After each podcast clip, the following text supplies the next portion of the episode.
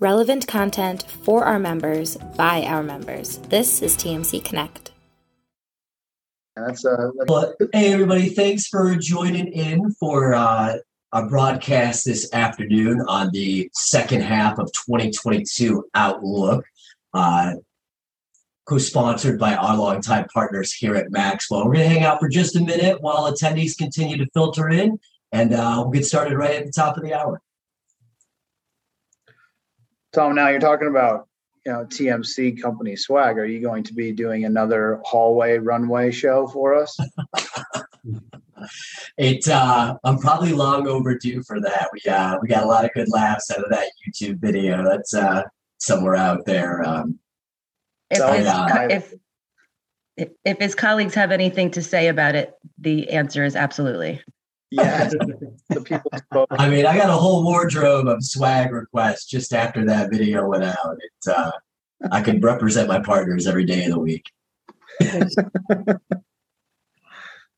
well, on that note, uh, I want to welcome everybody this afternoon to our TMC Connect broadcast, which is co-sponsored from our longtime partners uh, with Maxwell.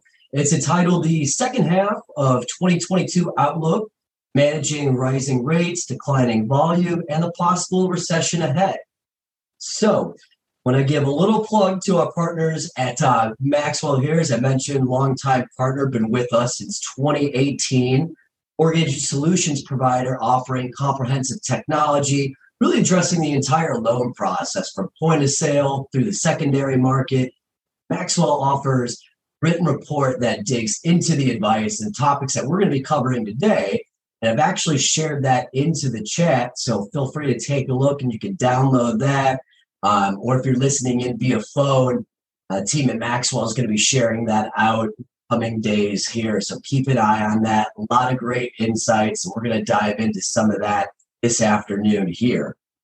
Um, now, today's discussion really meant to serve as a look forward for the second half of the year, including anticipated challenges, ways to make the most out of a changing market.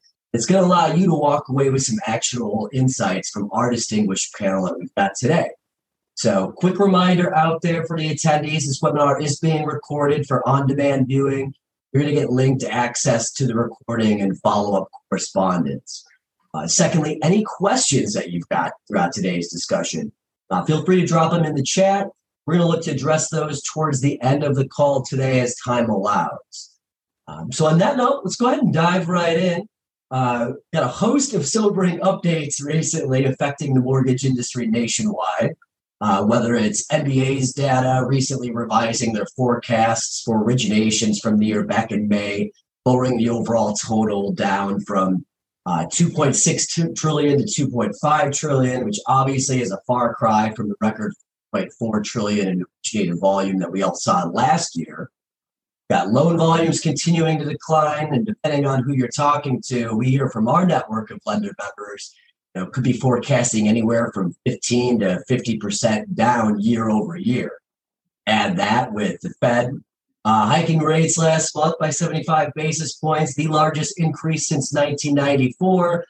Tackle that with this week's uh, consumer price index indication, inflation up 9.1% year over year. And it pretty much seems all but certain at this point that when the Fed meets at the end of the month, probably looking at an additional 75 to 100 basis point increase. In addition to that, look at Maxwell's data, and they're seeing that 73% of lenders, you know, are expecting Fed uh, rate increases to continue to go even higher, and 48% expecting further drop in loan demand, uh, even after we've recently hit a 22-year low. On that note, everybody ready for a drink? all anecdotes aside, these challenges are only likely to rise through the rest of the year. So, really, to succeed in this environment, lenders need to go back to the basics, but also get creative, get creative on how you pursue profitability. So, today I'm flanked by five distinguished mortgage veterans. They're going to offer their take on the market as well as areas of opportunity through the rest of 22 and beyond. Uh, so, at this point, love to have the panel introduce yourselves, and we'll go round robin. I'm going to start with my man, Brian Traeger over at Maxwell. Thanks, Tom. Hey, everybody. I'm Brian Traeger, uh, Vice President of Customer Success at Maxwell. And I've been in the mortgage industry for just north of 10 years, kind of spanning across the areas. Started off in uh, the mortgage backed securities and capital markets side. And yeah, helping all of our customers here at Maxwell succeed. I'll hop it over to Seth. Hi, Seth Sprague, CMB, uh, Director of Consulting Services here in Denver at uh, Richey May. Uh, been in the space longer than I care to announce publicly on this call.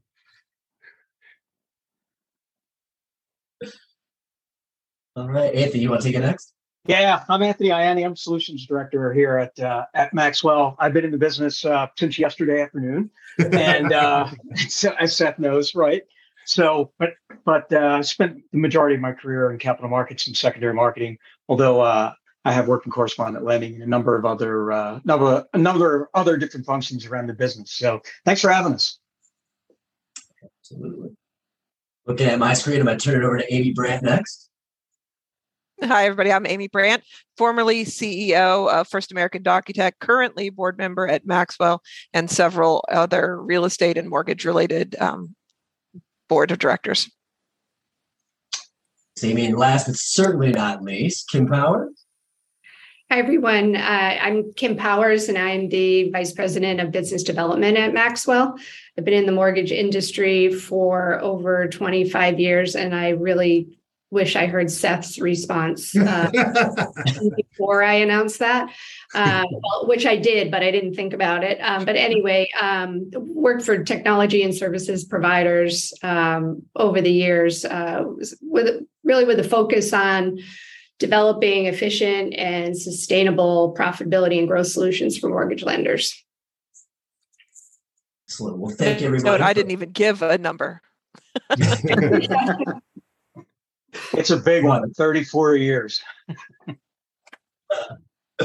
well, uh, that note, let's go ahead and jump right into the discussion. I want to kick things off um, by going really around the group for your thoughts on the market for the remainder of this year, and particularly what lenders should be most concerned about in the second half of 2022. And Brian, I'll, I'll start with you here. Yeah, thanks, thanks, Tom. I think one piece that we've focused and, and really have been asking a lot of our customers, CEOs and and uh, C-level executives, has been right around this. And in the last three years, uh, it's been interesting because when 2022 took that turn and the refinance boom really started, uh, a lot of those C-level executives said they had no time for strategy, and they weren't really prepared for any of these market conditions so that's that's now causing problems because when you're trying to just keep up with the demand those last two years, and then now we take a quick shift into the other direction, people are being very reactive. And so some some of the performances that we're seeing is a lack or too much uh, um, reactivity and less preparation for the uncertainty. And so what we've really been challenging folks to do is yes, make sure that your team is solving the problems that need to be solved today to survive, but start looking at what could be around the corner and start to strategize what you will do in those different scenarios so that if and when one of them come to fruition, you'll be ready. You know, HELOCs, of course, are a really popular product right now, deservedly so. And we're seeing a lot of our customers that just you know can't offer it. So they're standing up the heloc operation which is taking time. They're losing some market share. And so when rates rise that that's kind of something that you could prepare for in a sense. And so that's that's what we're seeing is the a lack of preparation and strategy because of the super high demand that was in place uh, in the last two years leading up to now. Amy what are you seeing out there? Well, unfortunately, in the mortgage business, everything old is new again. It's not, you know, anyone that's been on this call that says they've been in the business 20 years or more have seen a couple of these cycles and and one of the things that's old that's new again is is whenever these cycles occur the first reaction is a sort of set of denial like we're going to get through this you know we'll take market share we'll outgrow it uh, and then the reality sets in that it's just a much lower we're heading back towards an environment where we're likely to be in what I would call a normalized um, mortgage market size, which, if you look over the last decade, is closer to 1.6 trillion. That's less than than half the size of, of what was 2022. Much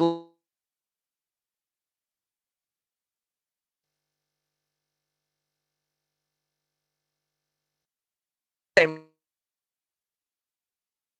Maybe we're getting a little bit of breakup on your end here, but I think the last thing I caught there was, you know, definitely while the uh, origination projections are down for this year, it's still, you know, a pretty strong overall lending environment, historically speaking, when you compare to industry norms there. Um, come back to you here is work through that. Uh, Anthony, love your your take here, especially as it relates to technology in this environment. Yeah, I think I think one of the big thing is is to, to Brian's point, folks really focused on on their process and trying to get as many loans as they could through the pipeline, and they they put off those decisions and those those strategic decisions and those that that thought process um, around their tech stack. So they seem to be behind in their technology and and now just in having conversations with people they're while they have the time now they're thinking about well maybe i don't want to spend the money. And and i guess my thought around that is is look at your efficiencies. Well when we talk to people we're hearing that their manufacturing process is actually taking longer these days than shorter which you would think would be the opposite with less loans. So so think about think about bettering your tech stack. Um, you know maybe you're going to spend a couple of extra dollars today but you'll save it over time by simply being able to do more loans, maybe garnering a better price. If you're hedging, they're gonna your hedge costs should be a little lower. And so there's a, a lot of things like that that I think lenders, you know, are are missing that they should focus on. Anthony, that's a good point because like the return on investment, it, it should be different for each lender out there. Like, you know, firms will always that are selling technology will say, hey, here's your ROI. But you really have to take that and put it into your own model and what you're focused on because not every lender is the same and there's little efficiencies here and there that you really want to pick up with certain technologies. So it's a challenge to do your own roi analysis. Don't just take what the firm that the tech right. firm's giving you. Right right and and that's a great point brian and you're i think you're right on. Kim, also, you know, the ROI can depend a lot on on how you implement a technology. If you're the vendor, and certainly I've been the vendor, you're you're calculating the ROI in an optimized situation where you're taking the most advantage of the what the technology can do. Uh, and we've seen lots of implementations. Anyone on the vendor side where clients don't really optimize their process to take advantage of the technological capabilities. So ROIs can vary vary a lot.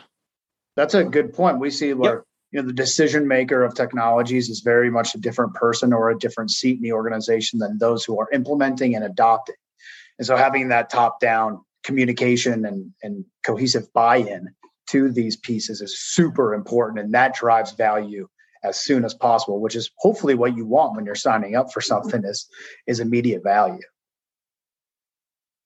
question, Brian. Kim, I want to turn it over to you for uh, your take about what lenders should be most concerned about the back half of this year.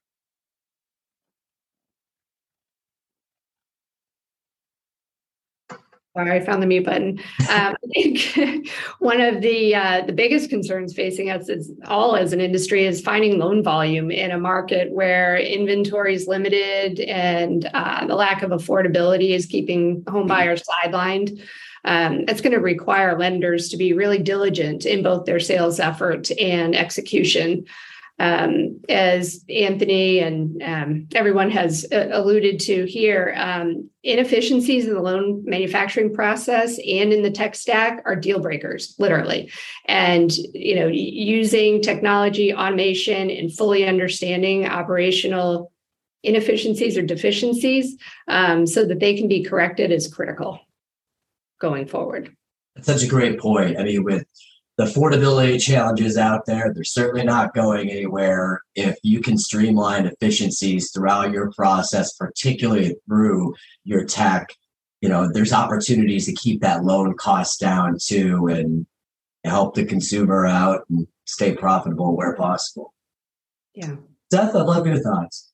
Yeah, I, I, agree with a lot of the comments made. I, would say on the tech stack, and it's important to understand your benchmarking and understand how you're stacking up to others in, in a comparison. I think is one of the critical elements for folks.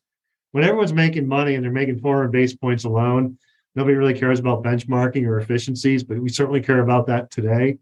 And I also just want to raise the point of as we as we've gone through these cycles and and, and you know we're all vets here on the call but you know the quick answer is well what loan product can i do or what can i change and a lot of times that leads to sort of other risks that to your point brian might be impacting your strategy so don't let a short-term strategy like leave you behind with a lot of long-term risks whether it's on the product side or the tech side or just sort of making the short-term decisions that are really going to impact your long-term strategy and have that negative impact on risk. So many times we've seen people charge down the hill of a product or charge down this, and it just ends up being a distraction and an expense rather than kind of sticking to the knitting.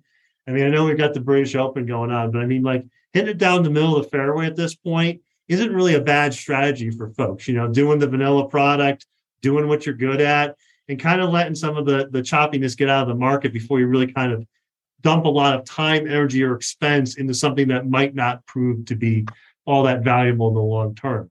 I mean, we, we could talk about home equities. I mean, you know, if we're in a recession and you're going to load up on home equities, are banks and credit unions really want to hold those home equity loans if they right. think housing is going to decline in value? We all have a lot of paper excess value, but you know, is that really a long-term play? I'm not saying it is or it isn't, but I, I just think that as an industry, we always try to find the easy answer as opposed to maybe that consistent strategy might work out better for you in the long run.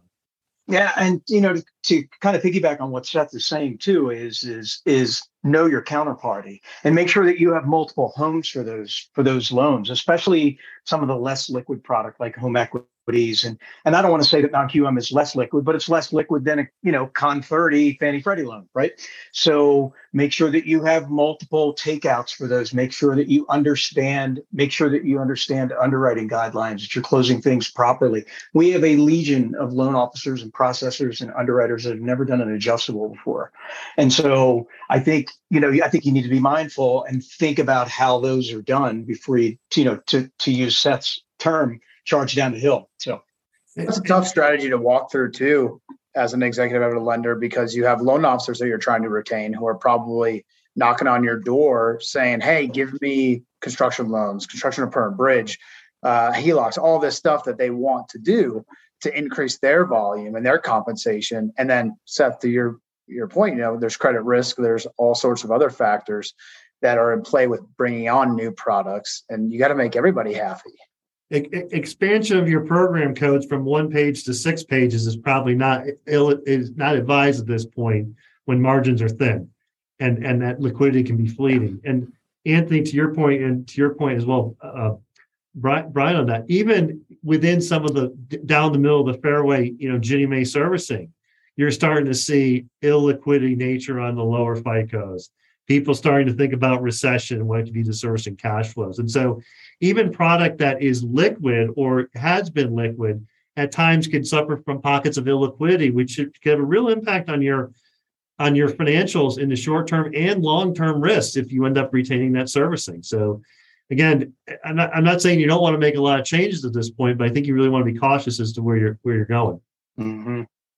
I mean, Seth, that's a great point you bring up on on MSRs already the valves backing up Great. you know because of expectations regarding uh, delinquency long cprs right like eh, things aren't going to run off the books and the the delinquencies could spike in a recession and hpi possibly decline because housing usually leads in a recession so there's a lot of challenges there there's also some other global macro challenges with respect to like the yen flapping in the wind out there and the potential for that to create sort of a 1997 Asian liquidity crisis type event. So you never know. I mean, there's a lot of scary macro things out there. So I would definitely not to be the doomsayer on here, but you know, we've all seen it in in these 20 years. The thing that happens in those kind of macro cycles is you lose liquidity for loans for some period of time, and if you don't lose liquidity because it's down the middle of the road, you really you know lose uh, the ability to execute at sustainable margins. And so you really kind of have to make sure you have multiple takeouts or forward commit your volume if you can do that to sort of hedge against those shocks. Anthony and I always say in times like this, you can never have enough liquidity. Whether never have enough liquidity. Yep, yep, never enough liquidity, whether it's correspondent, selling co-issue, selling bulk, yep. having agency tickets. Like you never have enough liquidity, you never know, never have enough options. And I, I have a general fear that there's been, you know, a lot of mortgage companies that have come into the space and they know nothing but, um, you know, uh, rates fall and therefore I have a refinance cycle. And as you kind of have to get to a normal market, uh, Amy, as you talked about, you're we're heading to a normal market. Whatever the new normal is, we're going to be there you know but structural turnover due to like policy changes out of dc or state law differences like all these are areas that we have never experienced even though we collectively have more than anthony's experience of one day in the mortgage space and so it, it is one of those scenarios there where I, I think even us who have been in the space for a while have to think about what other things could happen today that we haven't even seen even though we've seen a lot collectively right all of a sudden uh, uh, the Supreme Court makes a ruling, and all of a sudden people want to move to a certain state or move out of a different state. We've never experienced that in our careers, and and I just yeah. And, I, and I just say that in general. The, the the volatility of volatile actions has increased in this country, which is never good for markets. Anthony, you could speak to this, and, and, and you can too, Brian. But when there's volatility or uncertainty or unknowns, pricing and execution don't get maximized. And we're That's certainly right. in that scenario. Well, you you saw you saw kind of like that disconnect happen as as we started to move up in up in the coupon stack as the market started to sell off earlier in the year. You know, cost of hedge was maybe a, a less than a half a basis point, and then it went up to like a, almost two basis points, and that's just and roll costs were like through the roof, and it was super expensive for folks to hedge. So I mean, you you you have to think about that stuff, and I and I think you know Amy says it right in you know we could have some type of currency issue down the line. So, so how do you kind of insulate yourself from that? Look at your policy procedures. Don't be don't get cute with your extensions. You know, think about your extended rate locks.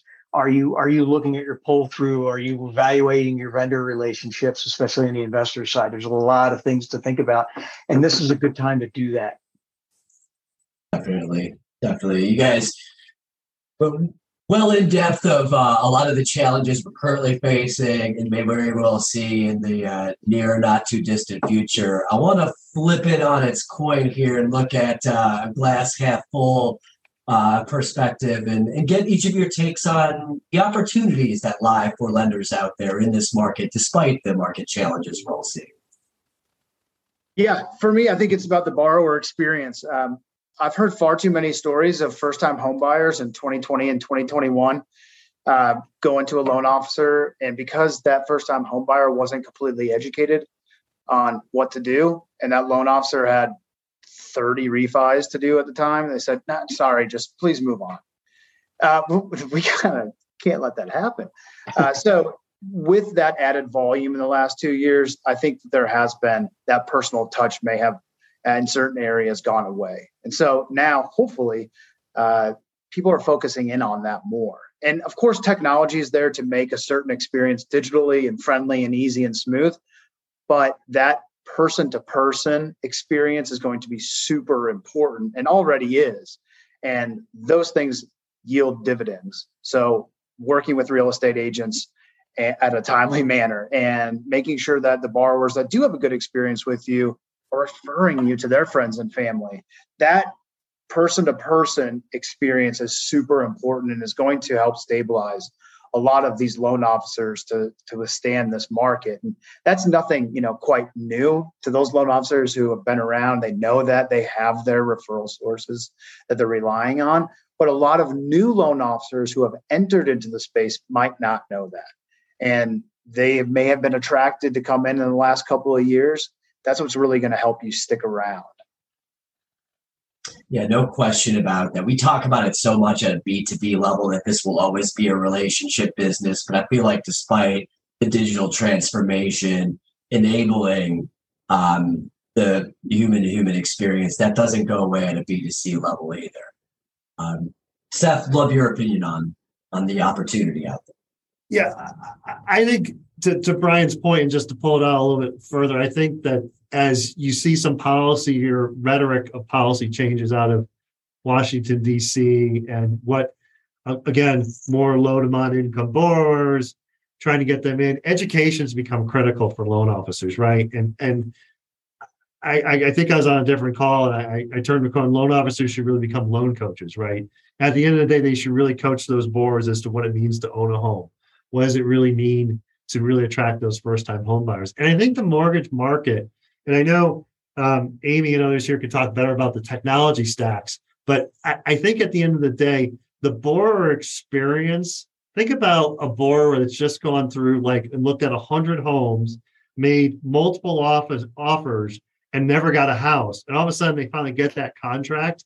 Like they're already burned out of the mortgage process at this point, right? I mean, we, we teeter on the fact that they might actually be gone from the market. But if you could create that positive experience on now in the back end, where the mortgage process used to be the problem, but that's the easy part. The hard part was actually finding the house. Like you could really create that sort of loyal customer for life and let's face it, Anthony, Anthony and others on the call can talk about, but spreads are kind of wide today, right? Part of the reason why servicing values are backing off a little bit and people are a little skittish about certain TBA trades is that spreads are wide historically. We could get a refinance bubble here where everything we we created in 2022 can refinance very quickly if markets sort of normalize. And if you've done a good job with that borrower up front, you get that loan back. And I think that's where the, uh, the mortgage coach and the technology really needs to intercede with those borrowers to really give them that positive experience to really create that sticky customer. And I think we're in a unique period here where the mortgage process and actually loading documents isn't the problem. The problem is getting into the house and getting the contract done, right? We can create the really positive experience in the back end as an industry if we do it well. And that's unique from where we've been over my more than one day career in this space. Amy, welcome your thoughts, in particular around you know assessing and investing in technology um, in this current environment where things are a little quieter from volume perspective.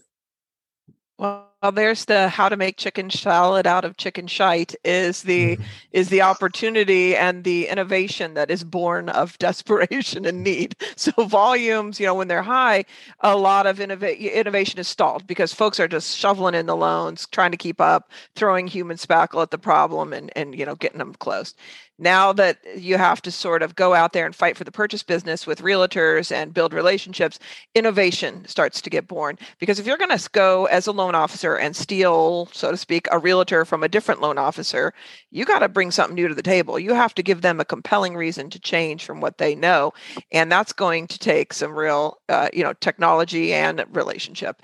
And I think table stakes technology has been a point of sale tool, ways to sort of exchange documents and requirements from customers. But what else? What else can there be? And I think, you know, I'm not going to answer that question per se, other than to say I think there's still a lot of target rich environment. I don't think any of us would sit here and say, technology has transformed this business. It is smooth as silk now. No one thinks that from the customer side or on the internal operating, processing, underwriting side. No one thinks that. So there's still quite a bit of room for, for innovation. Now, I think it will be challenging for individual le- lenders in a, an environment such as this to, you know, put huge bets down on building out proprietary technology. But I think they can make incremental innovations. I think they can find vendors that help support their vision and put them together in a way that works well in a cohesive way. So finding partners that integrate well, play well, and help to sort of unify into an experience that they're trying to create. I think that's possible. But you know, the, the good news, I guess, if you're ferreting out the good news here, is the urgency's there. So, you know, we, we will start to see that. Because I can tell you from the vendor side, uh, you know, eh, 20, 2021 was hey we have this great technology. Yeah we're busy. See you later. Um, so i think that you know that's less and less going to be the case and, and more and more looking for new solutions. Yeah no doubt about that. We saw it at our most recent conference in, in miami and, and hear from our team too just about the constant influx from lenders that are sitting well in a cash on hand position to really now they've got some breathing room take a look at their tech suite, tech stack, and, and really do a deeper dive assessment into kind of optimizing their efficiencies there. And um, on that note, I'm going to turn it over to you, Anthony, for you know the, the seed of optimism on the secondary market side plus experience. I'll, I'll I'll kind of build on what Amy what what Amy said about about urgency. So I think I think there's I think the opportunity now is, is since you can take maybe a step back and you can look at your at your capital markets piece you know, tighten up your policies and procedures. Look to see if there's any holes in your lock desk problem, you know, in your lock desk procedures. Maybe you should not be, maybe you should not be doing overnight rate protection. Maybe you should kind of wait on that until the market gets a little less volatile. So there's things that you can do that that maybe you got away from in 2020 and 2021 because volumes are so crazy. Maybe you got away from from looking at your your purchase advices and you could be leaving money on the table. Maybe you're not back testing your margin. Maybe maybe it's not a bad idea to to maybe not take a particular loan. And i know that sounds hard and i don't i do not own a business but sometimes it's better to make margin than it is to lose margin and take the loan because what what did you really net out? Nothing so so sometimes right so sometimes it sometimes it makes sense to do that. So and i think the other thing too and i, I think this is where where amy was headed was you know evaluate your relationships talk to your investors look to see if there's any any holes in the process with the, with those folks. Maybe it's maybe it's time to replace one investor with another investor because they're a little more efficient and they rely more on technology and things like that. So so i i i think me personally, I'm optimistic. I like, I like, I, you know, while I don't like the market because you, you, you want to see more volume, I still think it's a good opportunity. I think it's, you know, folks my age maybe have gotten out of the business from an origination standpoint. And now there's a whole host of folks that aren't being covered from a, uh, from, you know, from, from, from the normal knocking on doors and asking realtors for business. So let's get out, let's get back to basics and kind of do the things that work for us, you know, pre-refi boom and Anthony, to kind of dovetail off that a little bit, the, the Richey May benchmarking data that we've got, mm-hmm. short of sort of capital markets and all that execution, Q1 was already negative, right? Yep. From a profitability standpoint. It's only until you add back sort of the hedging is it profitable. And so all those small mistakes, all those little things that you were like, well, we'll fix that later. Like you have to fix those now, whether it's you know the rate extensions or did you like over july 4th weekend did you hold rates or did you not allow that to happen? I mean that those small dollars add up when you don't have that big massive pile of gain on sale. You're already negative until you get there. Q2 is going to be worse right? And so it's those small things that you can fix that are within your control that might be able to turn you to break even or profitable. And you know we always had a, a saying you know there's years you hit home runs and there's years that you hit singles. This year you're going to hit a bunt single, right? I mean, you really got to be careful about what you're going to do, and make sure that you're, you know, you go through your vendors. Are they actually providing the value? Go through your tech stack. Wait a minute, we got three CRMs that are two of them aren't being used. Like you'll find all these little pieces that if you're not sort of disciplined about going back through and sort of really, I'd say, making sure that you're getting the best execution out of every place you can get it. Yep, there's there's money lurking in your pipeline. I'm convinced. When I was on the hedge side of life, uh, it's it's in there. So you, you you have to go look for it and you have to work at it. We know that volume solves a lot of problems, right? When the tide goes lower, you see skeletons in the waters. But I mean, is that a big thing that's happening right now, or with all the profits that were had in the last couple of years, people not saved properly? It's kind of like I'm kind of confused by it. A little bit of both, I would imagine. Well, I, I, think it will speak to counterparty, not to turn it back to a servicing or correspondent conversation. But you know, audited financial statements in 2020, 2019 versus 2021 or 2022, they're going to look really different, right? What does that equity position look like, and what did companies do? And there was a wide variety of what people did as far as taking equity in or out of the company. But to your point, Brian, I think generally speaking, people are better capitalized at this point than they were. But what people are doing right now, and, and I hate to say, is kind of the knee jerk expense reduction side. And they're kind of going, well, if I get rid of this operation staff, I'm going to reduce costs. Well, you might just have re- increased your risks, right? Because you just may have gotten rid of the underwriters that were the best. And so, how'd you evaluate it? How'd you do it? Or you just kind of blindly cut costs? And, and my fear always is in the industry is that we kind of blindly cut costs as opposed to assessing that risk move behind that expense reduction or that risk move behind trying to grow that revenue. Well, I, I gotta bring it up here just because it's a great comment on the chat. Uh, when the tide goes out, you see who is wearing a bathing suit. I think that's very apropos for the conversation. So I want to close this out with you, Kim. We kind of talked about some of the concerns that could come from launching new products and some of the potential pitfalls out there, but love for you to expand upon the potential opportunity that comes with it as well. Yeah, we've we've talked um, just now a lot about um, inefficiencies, but yet sense of urgency and um, the launching of new products and channels as a way to cast a wider net and um, kind of counter that uh, volume reduction that we've seen. So um, that's easier said than done, though. And um, it, it uh, you know, home equity, just for example, it's all we're hearing about right now, right? So but we haven't seen this type of demand for equity products for years, really. Um, I mean, nobody's going to touch their first mortgage, like we've said. There, there's there's demand, but most lenders don't have the infrastructure in place to launch very quickly. And um, in that case, outsourcing is a really good option at this stage. And you know, for the past couple of years, we've talked about outsourcers as the place to go to. Um, because you've got so much you, you, don't have capacity right? There's so much volume you've got to put it someplace and you need help. Um, where i think outsourcers can can um, uh, come into play now is as a strong strategic partner. Um, you have the opportunity to leverage infrastructure that's already in place um, that helps to um, uh, helps lenders to reap the benefits really of the market demand without the expense, the time investment, and the risk of launching products. Um, also allows them to leverage the expertise of um, the, the outsourced provider. Um, they're mortgage folk. We we you know with lots of you know we talk about the people on this call, people that have been through it and that um, know the business, and it's it's nice to have that type of expertise to um, help you with some of those that new introduction of products and channels.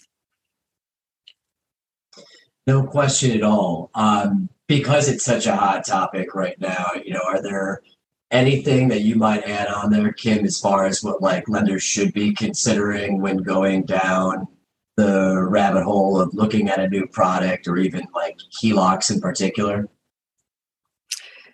So again, um, you know, low margin product. I've had that conversation so much. You know, we we want to capitalize on it. We we are looking for the volume, um, but how do we do this and make any money at it? And you know, like we've said, um, sometimes. Um, you know it's it's good to go after that volume but if it's it's negative then you know maybe that's not the best option um, but i think like i said partnering with someone that already has that infrastructure in place and looking for um, the right, um, you know, single source provider um, that can uh, to, to get you up and running quickly. I mean, we're talking about Q3 in the second half of the year.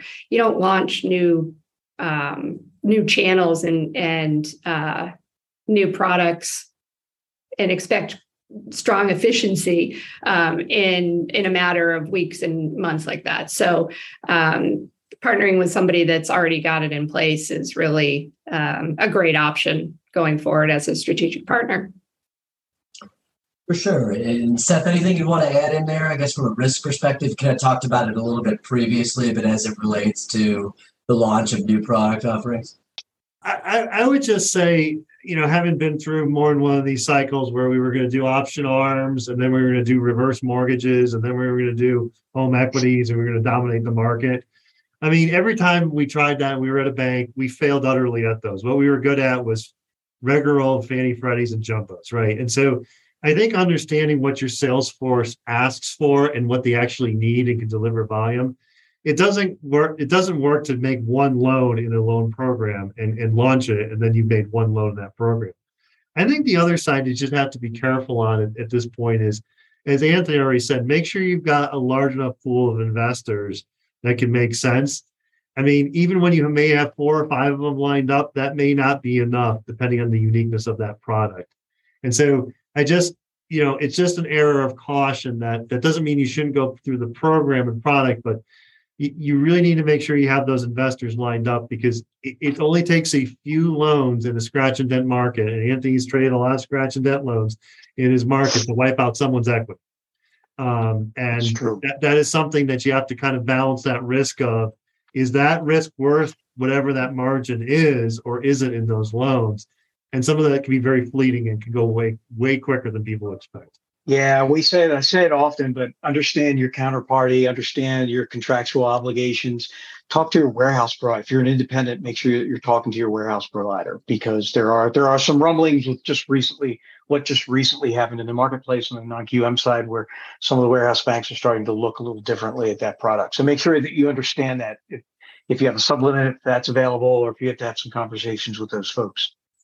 I would also challenge people to you know, analyze it a little bit deeper on why this product makes sense to you. Like, where is it coming from? Is it coming from every single real estate agent that's referring your team's business? Mm-hmm. Is it people randomly knocking on your door, whether online or in person? Like, really understanding what's driving the demand for those besides just simple market economics. And then, so then you can forecast hey, if we bring on this new product, we can expect this amount of volume. But then, really, what's leading indicator to the volume? It's where the demand's coming from. If it is the real estate agent partners, well, part of securing that volume and getting the value of what you've just produced with a new product is doubling down in your relationship with that those real estate agents. And so think of it deeper and understand the full reasons of why you should or shouldn't bring on products. Definitely, Brian. Protected on the back end, like you said, Anthony, with the liquidity. You re- you really do because if you can't, and this happened, I lived this. If you we we did not do our proper due diligence a long time ago on one particular product, and we we went through, we spent a ton of money originating it, you know, getting it out there. We did some marketing, a lot of other things, but we didn't do enough analysis to see if we were going to be profitable in the marketplace. We did not originate anything, and ultimately it was a bust. So mm-hmm. I learned a I learned a hard lesson back in mm, maybe 1990, 91. No doubt about it, uh, and, and, probably another cycle or two to to come as well. I mean, um, Amy, real quick, I, I want to pivot to you here. You talked about it a little bit before in the opportunity side, but I love your take on the role that technology is going to play in the lender's success, you know, as this current market downturn progresses. I mean, very, very broadly speaking, there's two areas of, of, of sort of the application of technology.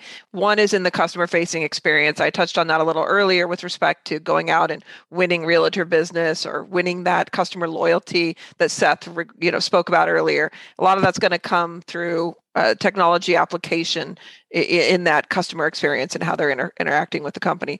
The other is in the internal technology used to lower cost to produce, to create efficiencies that help you know go to the bottom line, which can then back translate to customer experience with respect to speed to close and also pricing advantages to the extent that you're able to get cost advantages. So there's two real areas I think companies have to you think about how they want to invest in each of those and what they expect those returns to be.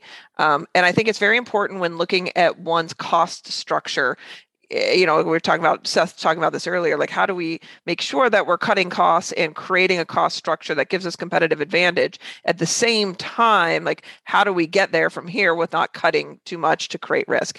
And I think it's really important to understand how to break down your process and understand the costs in you know the smallest buckets possible, so that you can really attack the, your largest area of, of opportunities first. I'm pretty sure for most companies, underwriting usually bubbles to the top. Um, underwriting is pretty expensive, and it's also a big risk deterrent. So that's a, an important one. And looking for solutions to help with underwriting. Uh, there's a lot of other areas as well, all the way through post closing and even into secondary marketing and servicing. So it's it's uh, it's going to be a, a, an analytical exercise, and then go find those technologies out there. It's always important too to take the pitches and see what what innovations are out there because that can help spark spark ideas as to how to get things to work together. There are a lot of fintechs out there trying to come up with solutions and have taken innovative approaches if you can find a way to make that weave nicely into your into your tech stack and you can continue to do process optimization to take advantage of the technology you have and the technologies you could have um, then then i think you're in a good spot we should have those are good practices right you should be doing that all the time but now it's just like mission critical i love it amy what you just said take the pitches. That's so true. Yeah. Take the take the 15 or 20, 20 minutes or 30 minutes and and listen. You you there may be something there. Love that. No doubt about it. Um that we're running a little short on time, so I want to address kind of the elephant in the room question out there. And that, you know, I guess I'll, I'll turn it to Seth and Brian in particular here. That's how can lenders help borrowers get into homes right now, despite inventory shortages and as well as a continuing rising risk, rising risk environment, right? Ugh. Rising interest rate environment. Let's try that again. Oh, Brian, you want to go first? sure. No. Yeah, I think uh, you know, being considerate, being a good person to these folks is really super important, and, and setting proper expectations. Um, I, I, I answered something in the chat too, and I said, you know, it's very stressful buying a house right now and it is a purchase market because so many folks are you know making offers that are still at the top end of the ask but are still losing out. Um, knowing that that is possible and you know probable in a, in a sense help coach your borrowers through that. Really lean in with your lending team whether it be your processor or the real estate agent that's partnered with you on that um, and show some compassion. I think those things go a long way and just having the stamina to actually go and get into the house because a lot of folks don't buy a house every day every month every year like this this is a new experience almost every time for most people so educating them about what's going on right now and supporting them that's a big piece and, and I would echo that, you know, as as property values are where they're at, having that conversation of there's going to be some roadblocks along the way as we try to originate this loan for you. And one of the big ones is where is the appraisal going to come in? Right. I think having those conversations up front with them to the coaching point, Brian, I think is is is is, is really where you can really score some points with the borrower, right? Look, you're buying at the top of the market. Doesn't mean you shouldn't buy, but how's the appraisal going to come in? We know that's going to be a big roadblock. That's going to occur during this window. We got to get through that um, I think really trying to be that good advocate for them as they're buying a house and setting them up for success. Um, the one thing I always worry about in times like this is that we we're we're trying to, as an industry, gain origination volume, but we need to make sure we're gaining origination volume of people that can be successful in owning those homes. And that's a success isn't just closing the loan; it's their long-term success and able to maintain the property, in order to make the mortgage payments. And I think kind of having that conversation up front, not trying to discourage them from buying, not trying to not close that loan, but really having those conversations up front, I think is critical and really would pay long-term dividends in kind of the social media world of wow, you know, that loan officer really took the time, he or she spent the time with me to really coach me through this and walk me through what this means and what it doesn't mean. I think that's how you really build the loyalty in times like this because it's stressful. It's biggest environment, biggest transaction they're probably going to do, but they need to be coached through it. Simply just saying, yeah, here's our automated solution, load your docs here, and we're going to take care of it. That's probably not enough coaching along the way to make them be successful or feel like they're being successful along the way.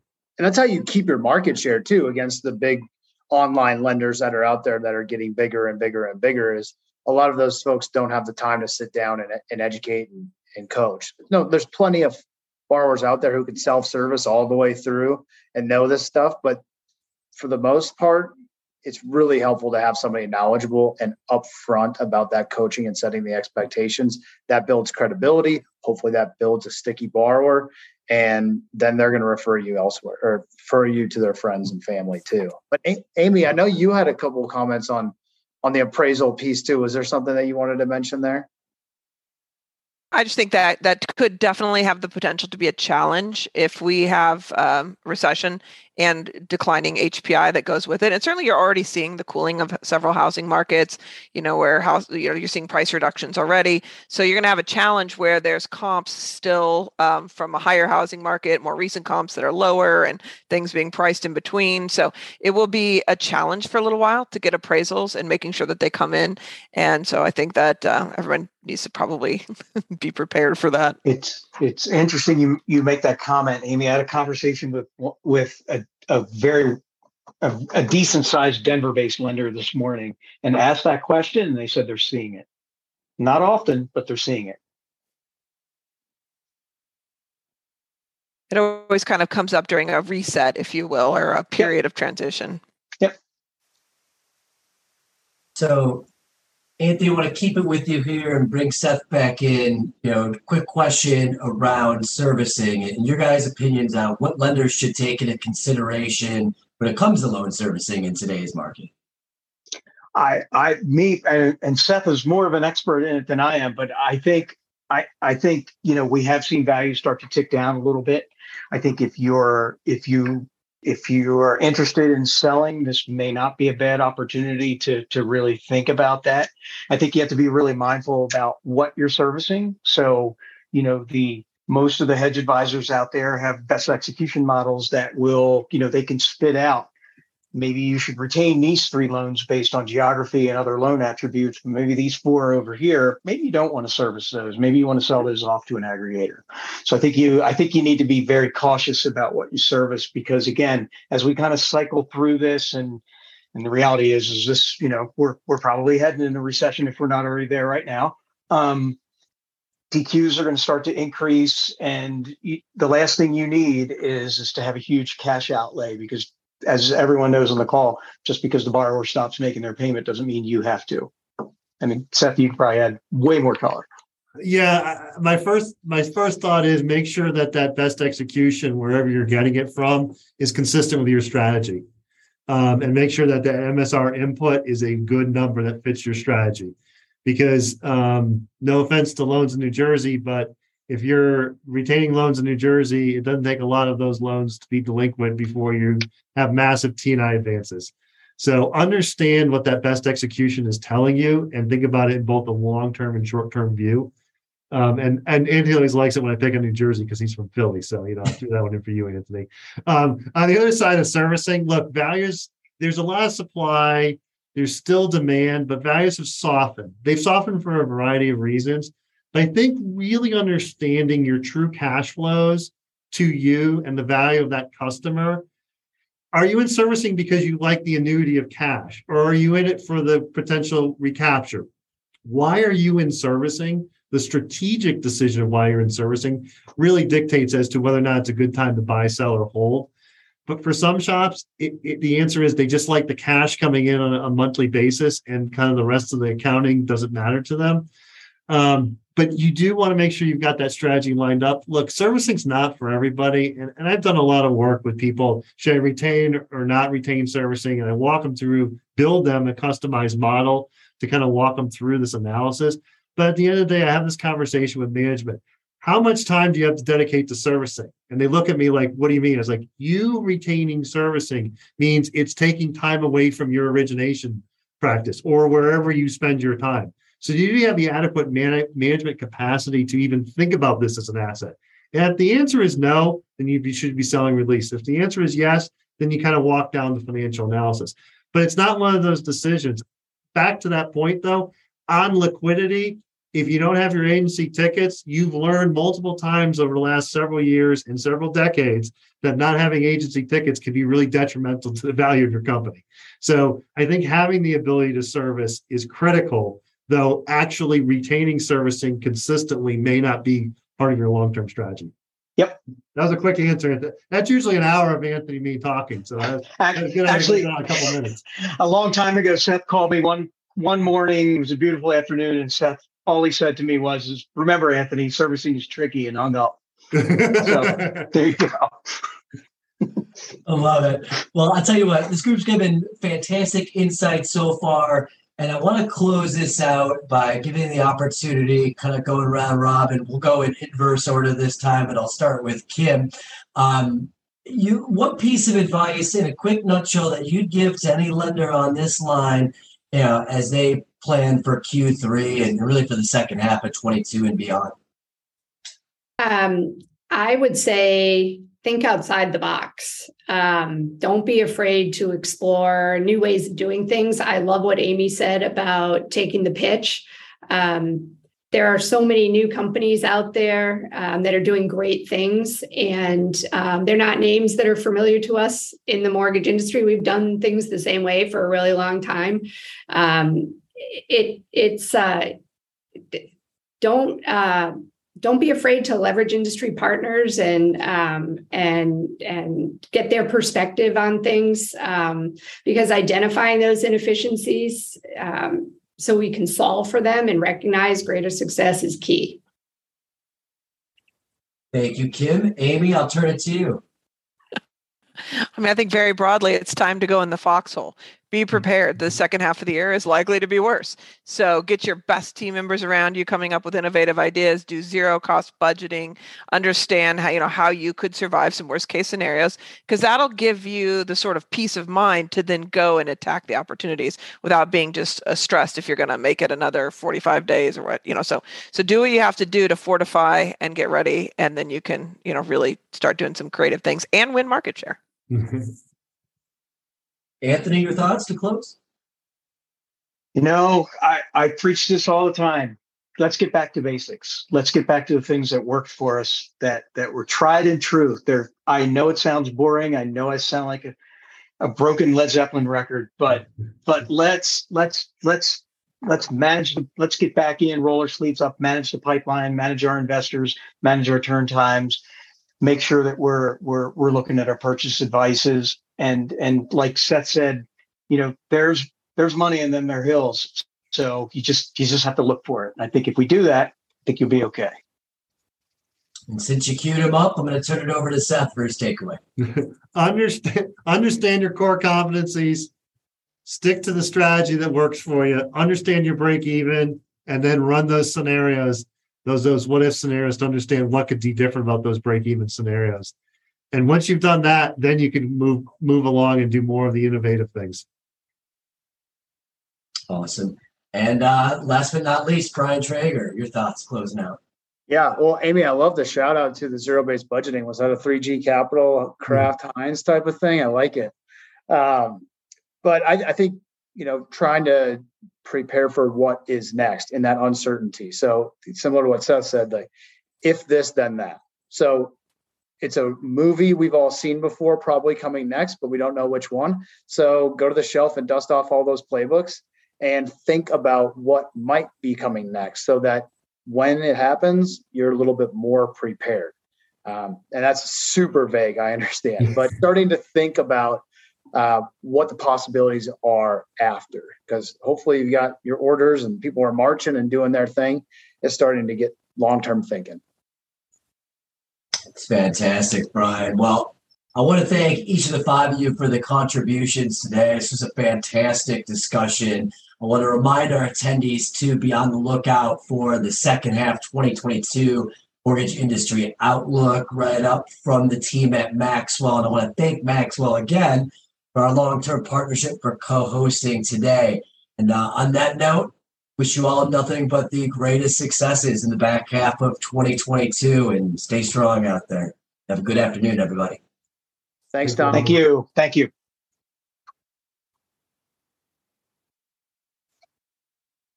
Thanks, Tom.